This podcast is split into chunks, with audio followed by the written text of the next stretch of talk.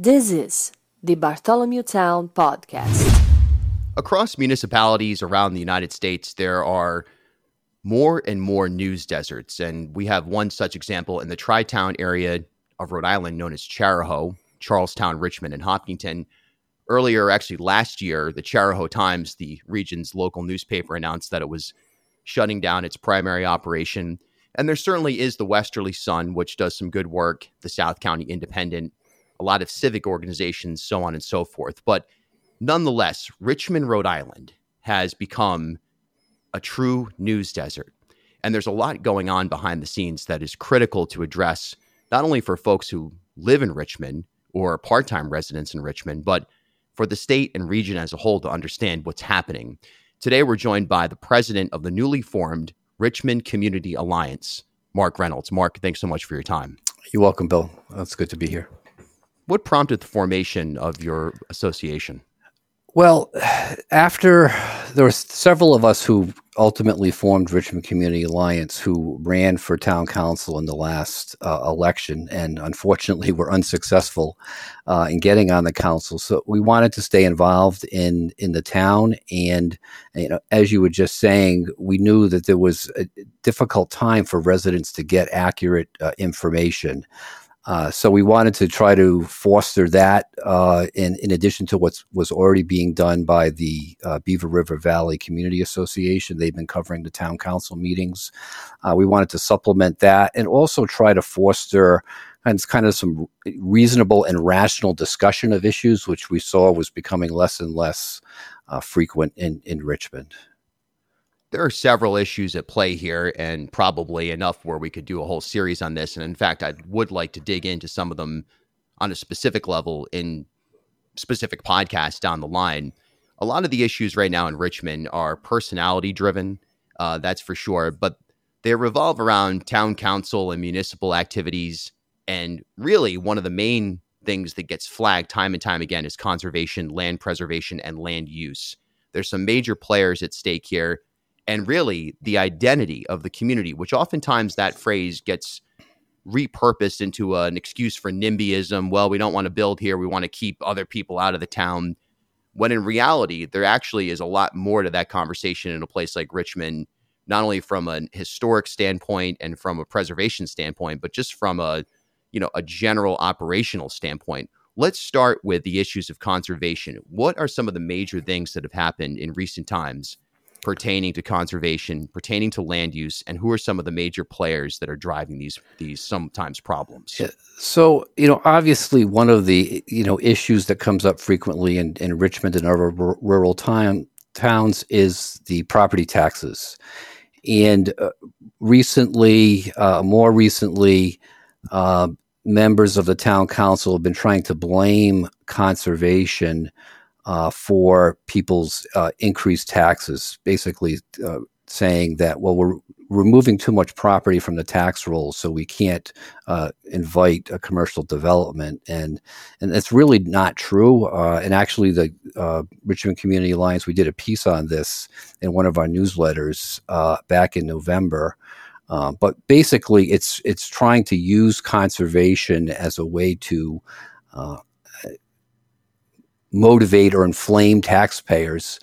Um, and, uh, you know, like I said, the reason most people live in Richmond is for its rural character. I mean, that comes through time and time again when you talk to anybody. So it's a delicate balance, certainly, between maintaining the rural character of a town and encouraging development, but conservation certainly is not to blame for uh, any kind of tax uh, burden on, on the residents. What are what are some of the specific things popping up right now? I remember a couple of years ago being down off of Beaver River Road where some solar farms were being installed, and that that was problematic to a lot of people because of the not only the characteristic shift, but also just sort of the dynamic that was at play where the way that these solar fields were being sited didn't really have a full democratic democratically engaged populace around it that that's an issue, um, and unfortunately, uh, the solar developers were a little bit ahead of the the towns as far as regulation. So they were able to get uh, applications uh, pending before regulation, which allowed them to develop an area along the Beaver River, which is an historic, rural, scenic area. Um, but unfortunately, due to the issues with lack of regulation, they've been able to do that. Uh, the town's been able to correct that and you know implement regulations that are limiting those types of solar arrays to industrial and commercial areas and like I said, that's really the balance. You know, there are areas in our town that are appropriate for commercial development, and that's where we need to focus uh, our attention, not on trying to to blame uh, people who want to maintain the rural character of the rural and and agricultural areas of of Richmond, of which there are many. When Speaker Shekarchi, in his package of of housing bills, was being developed and is now live, so to speak, as of January 1st, one of the new regulations really seeks to, or I should say, one of the new laws really seeks to um, see to it that all municipalities on a variety of percentages achieve certain numbers when it comes to affordable capital A and lowercase a housing.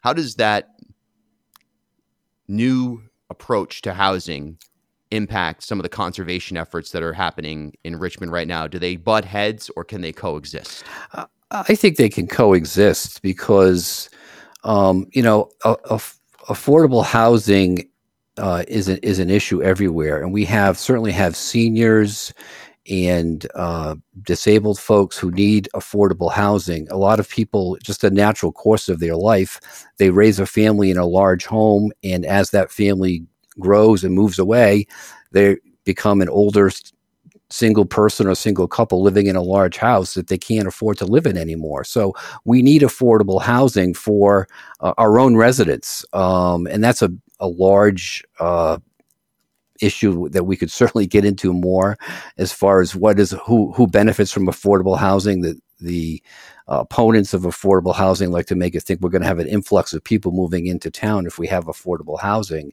and, and ignoring the fact that affordable housing is going to benefit our own our own folks. But most of those types of developments are going to be in the commercial and industrial areas that we already have available for that uh, in town. So there are plenty of areas where those types of developments can be built um, and and still and not affect the rural the rural areas that that where conservation might be appropriate.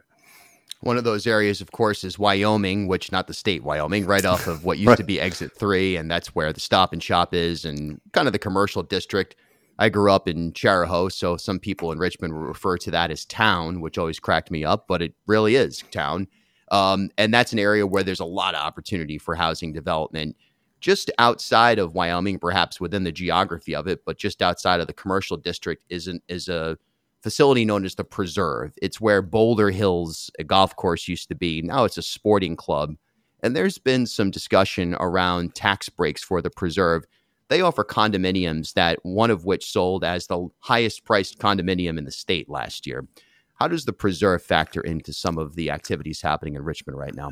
So during the last election, the Preserve certainly tried to uh, uh, influence uh, and support certain certain candidates.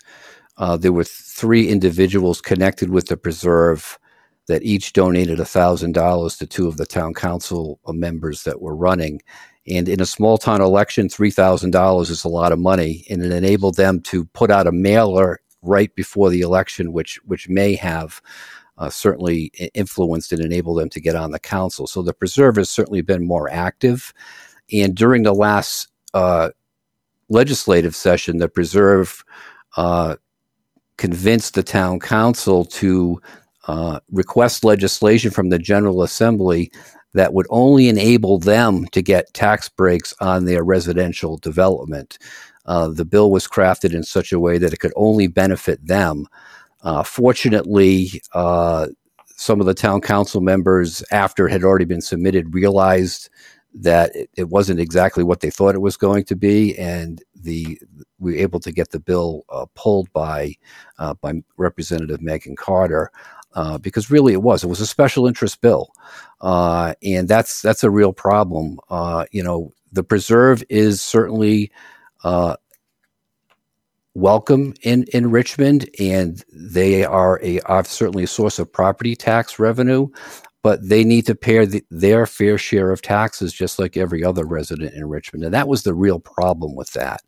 Uh, you know, if we're going to uh, think about giving residential developments uh, property tax breaks, let's open it up to uh, more than just one one developer. But that's a whole other conversation about whether that's even appropriate in light of the fact that we have, you know, folks who are who are you know struggling to to, to pay their taxes, and they certainly aren't getting getting any kind of a break. All right, and I think it's it, it's the practical and it's the optics of the situation with the preserve that flags a lot of people's attention. They were delinquent some forty thousand dollars in taxation uh, that, that was due. They ended up paying that off just ahead of in a, a, city council meeting or a, bu- a budget hearing that would have really allowed them to have these tax breaks. So even just optically, it's something that a lot of folks are looking at and going, "What is this?" And as you said, special interest comes to mind right away when you're when you're talking about the preserve. Uh, absolutely, and I think it's so. It's important to make sure that that they and, and anybody else. It's not just about the preservers to make sure that nobody's getting uh, special treatment. Uh, everyone's you know paying their fair share. I mean, the preserve also has multiple uh, lawsuits pending against the town, uh, which are costing the town uh, money as far as as legal fees. So. Uh, certainly, they're entitled to assert their rights if they feel they have them in, in, in court. Uh, but there is somewhat of a contentious uh, relationship uh, with the preserve.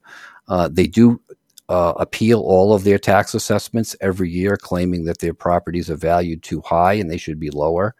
And that's another source of litigation with the town. So it's it, it's it, you know we need to preserve. Don't get me wrong. It's like I said, it's it's a source of revenue, um, but it's also they need to uh, you know be a, a good citizen and uh, you know pay what everyone else pays. A story that made its way to the statewide audience last year was uh, revolved around a vacancy on the Chariho School Committee. It was an interesting clash of state and local regulations or laws. The Chariho Act. You're an attorney. You can probably summarize this a lot more succinctly than I can give us the the rundown of what took place with Jessica Purcell, Clay Johnson, and the vacancy that came up on the Chariho School Committee. Sure, I'll, I'll, I'll try to do it uh, quickly. Um, so what happened was. Uh, one of Richmond's representatives on the regional school committee, on the Chariho School Committee, resigned because he had uh, to move out of state. So there was a vacancy to be filled on the school committee. Um, the Chariho Act, uh, which is the, the law that governs how the regional school district operates, says that the town council uh, appoints the person to fill the vacancy. We have a town charter in Richmond, which basically is like our constitution, like the constitution is for the U.S. government. Each town, well, most towns have a charter.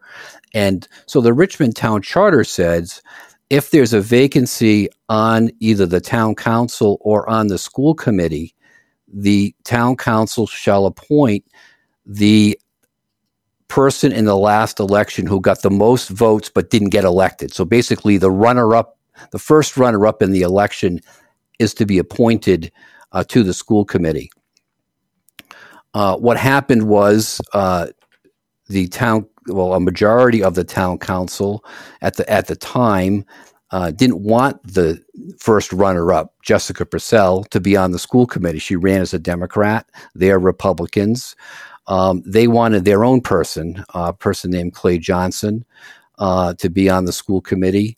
Uh, so what they did is they claimed that um, the Chariho Act deprived them of their discretion to make an appointment that uh, the, the, charter deprived them of the discretion that the Chariho Act gave them to appoint whoever they wanted, and they felt that th- they could do appoint who they wanted. So they appointed Clay Johnson um, after uh, uh very contentious town meetings um, and several people speaking that uh, even if it was technically legally permissible, the people in the town charter had spoken and said, "Listen, the person who should be appointed, whether you like it or not, is the is the first runner-up in the last election." Uh, they ignored the residents uh, on that issue, and they appointed Clay Johnson. Uh, Jessica Purcell challenged that because she was the person she felt she should have been appointed. Um, so she filed a suit, uh, and which was decided by the Rhode Island Supreme Court uh, in the in July, and the Rhode Island Supreme Court said you can you can um, interpret these read these two uh, documents together. The Chariho Act says gives the authority to the town council to make the appointment, but the Richmond Town Charter tells the council who you must appoint. If there is a first runner up, that's who you have to appoint. You can read the two documents together. In doing so, Jessica Purcell is the rightful uh, person to be appointed, and they ordered that she be appointed to the school committee. Uh, unfortunately, uh, that litigation cost the town about $25,000 in attorney's fees that it had to pay to try to defend its its appointment of of Clay Johnson. So it's just another example of members of the town council thinking that sometimes it's the I'm the smartest person in the room mentality uh, instead of kind of looking at the will of the people as expressed in the town charter and, and as expressed during during the meetings. Um, but that that in a nutshell is uh, the Jessica Purcell uh, situation. Mark Reynolds, president of the Richmond Community Alliance. We'll take a quick break. When we come back, we'll talk about that town council and really what it means as currently constituted for this, the, the town of Richmond going forward. This is the Bartholomew Town Podcast. We are brought to you in part by Navigant Credit Union. As Rhode Island's first ever member owned credit union, Navigant Credit Union has been a staple in the local business community for more than 108 years. Today, Navigant is a $3.4 billion institution serving more than 136,000 members across 25 physical branch locations. But since its founding in 1915, the mission has never changed. Navigant Credit Union's team of financial professionals have remained committed to improving the financial well being of the families, businesses, and communities they serve across Rhode Island. Learn more at navigantcu.org and we're brought to you by Elmwood Songwriters Club, presented by Bartholomew Town. Eight artists, two songs each, with the order drawn at random, hosted by yours truly, coming up this Saturday, January 13th, at the Loft in Providence, Rhode Island. Send me a message, bill at ripodcast.com, if you're interested in coming out. It's a great community event. You get to see a bunch of Rhode Island's best songwriters performing sometimes brand new works, sometimes they're classics, and it's a great community hang. Elmwood Songwriters Club, presented by Bartholomew Town. It's the second Saturday of every month, coming up this Saturday, January 13th, in Providence. Back with Mark Reynolds, Richmond Community Alliance. Let's talk about the town council and its current makeup and some of its personalities. How would you describe it if you're on an elevator with somebody? Divided um, dysfunctional might be a, a bit strong, but it, it, it, it's definitely divided, and um, there's been disruption um, of of town activity. I think um, that's that would be my quick elevator elevator pitch on on, yeah. on the town council. What what is it that that that creates a dynamic at least or even just an interpretation from a vibe standpoint on that test that there's something awry with the decision making process of the town council. I hear this on the ground from a lot of people that live in richmond that it just doesn't feel representative of the will of the people. Nonetheless those folks were voted in democratically. What, what do you think it is right now the big picture? Uh, I think what it what it was uh, in the beginning, and again, this was part of the one of the things that kind of was the inertia for getting the Richmond Community Alliance going. The the the, the new council members, um, you know, they felt I've been elected, so I'm going to do what I what I want. Is kind of this uh, scorched earth kind of mentality. I'm going to go in and I'm going to change things. Um, and they started with um, uh, our volunteer boards and commissions. One of the first things that they did, we had a long time uh, vice chair of our planning board uh, who is also involved in planning on a on a state level. She's got a great deal of expertise, was very well respected, um, and when her appointment came up, uh, the council refused to reappoint her, which is unheard of in Richmond. We're begging people to join volunteer boards and this council went out and and decided we're not going to reappoint someone who's been serving the town for decades, uh, and everyone spoke so highly of. Um, the critic, the public criticism that that the council gave as their reason was they felt she was too hard on a particular developer who I believe was the preserve during some of their applications, that she was a little too harsh in her tone with them uh, was holding their feet to the fire, maybe a little too close on certain requirements, and that that she was too difficult for them to deal with. So they refused to reappoint her. Uh, so it's this distrust of uh, volunteers, their um, distrust of town hall staff, uh, department heads, again, who have been, you know, they're, they're just there doing their job and this new group, uh, not and not everybody, but there were particular individuals uh, began to to question what they're doing, why they're doing it, kind of micromanaging the day-to-day operations of the town, which is not the role of a town council. A town council should be dealing with the higher level policy questions and issues, not deciding um, you know, who we're hiring as a clerk or uh, who the electrical inspector is going to be. Um, so I, I, think that that was part of it, and so it's, it's really developed this dynamic of high stress among our, I think, our board and commission members, and also our town staff, because it's it's this. I'm open to criticism.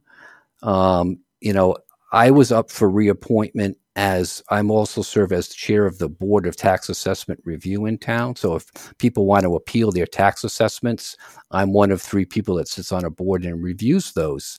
And as I said before, the preserve regularly appeals their uh, their tax assessments. And when my appointment was up, uh, reappointment was up in November and December, two council members voted against reappointing me uh, and the reasons they gave was, well, I'm running for town council again, so I must be using this as a political reason. Um, and maybe I'm biased against the preserve. And so they've, so people, you know, like I said, we're begging people to volunteer on boards and commissions. And now people may be even more hesitant because what are they going to ask me? Are they going to ask about my political views if I if I apply for the recreation commission or the planning board or the zoning board? Um, so it's this this dynamic that's been created, which is really uh, kind of like you said, it's a negative vibe uh, in town surrounding uh, surrounding town government. Mark Reynolds is with us, and there's a lot of great citizen journalism uh, or slash oversight. The Beaver River Community Association comes to mind. The obviously your group, the Richmond Community Alliance, and journalism is you know that that's a that's a term that's being used loosely here. Um, you, you know you're not publishing newspapers and putting them in people's mailboxes, but just levels of oversight. Wrapping up here, what's the next step in terms of getting Richmond to a place that you're and many others would be more comfortable with from a managerial standpoint? Well, you know, I think ultimately there's going to need to be a change on the council. I mean, and you know, full disclosure, I probably will be running again um, in, in November. Um, and you know, the the Richmond Community Alliance, we're a political action committee, and you know, once there are candidates uh, who have declared, you know, we will probably endorse uh, certain candidates uh, for council. And and what we're looking for is people who are willing to work together. uh, people who are willing to listen to advice, and not just uh, from their fellow council members, but from uh, town hall staff, department heads, and you know, stay in their lane. Like I said, as a town council person, um, looking at the higher level issues, not trying to micromanage uh, town government. And if that happens, it will it will improve the climate in the in the town hall amongst the amongst the staff. And like I said, if if people can work together, if the town council can work together, I think you know more progress can be made. But we've got to remove this negative, uh, contentious uh, uh, cloud that currently hovers over this this town council. Mark Reynolds, Richmond Community Alliance, Richmond, Rhode Island, a beautiful, bucolic, dare I say, municipality, a place that's near and dear to my heart. I grew up in Chariho, spent a lot of times before I could drive on my bike riding around Beaver River Road and all that. And uh, some challenging hills there, by the way, if you're into biking. Beautiful trails, beautiful people. And hey, when there's a when there's a news desert situation, look, when the Chariho Times was there, it's not like they were publishing detailed investigative pieces every week on some of this stuff anyway. But right now, it's a moment where many municipalities are undercovered, underserved. And I'm glad that we're able to do this overview today. And hopefully, we'll have time at some point in the future to get into some of the more specific issues, Mark. And thanks for your time. Uh, you're welcome. I'm glad to do it, Bill.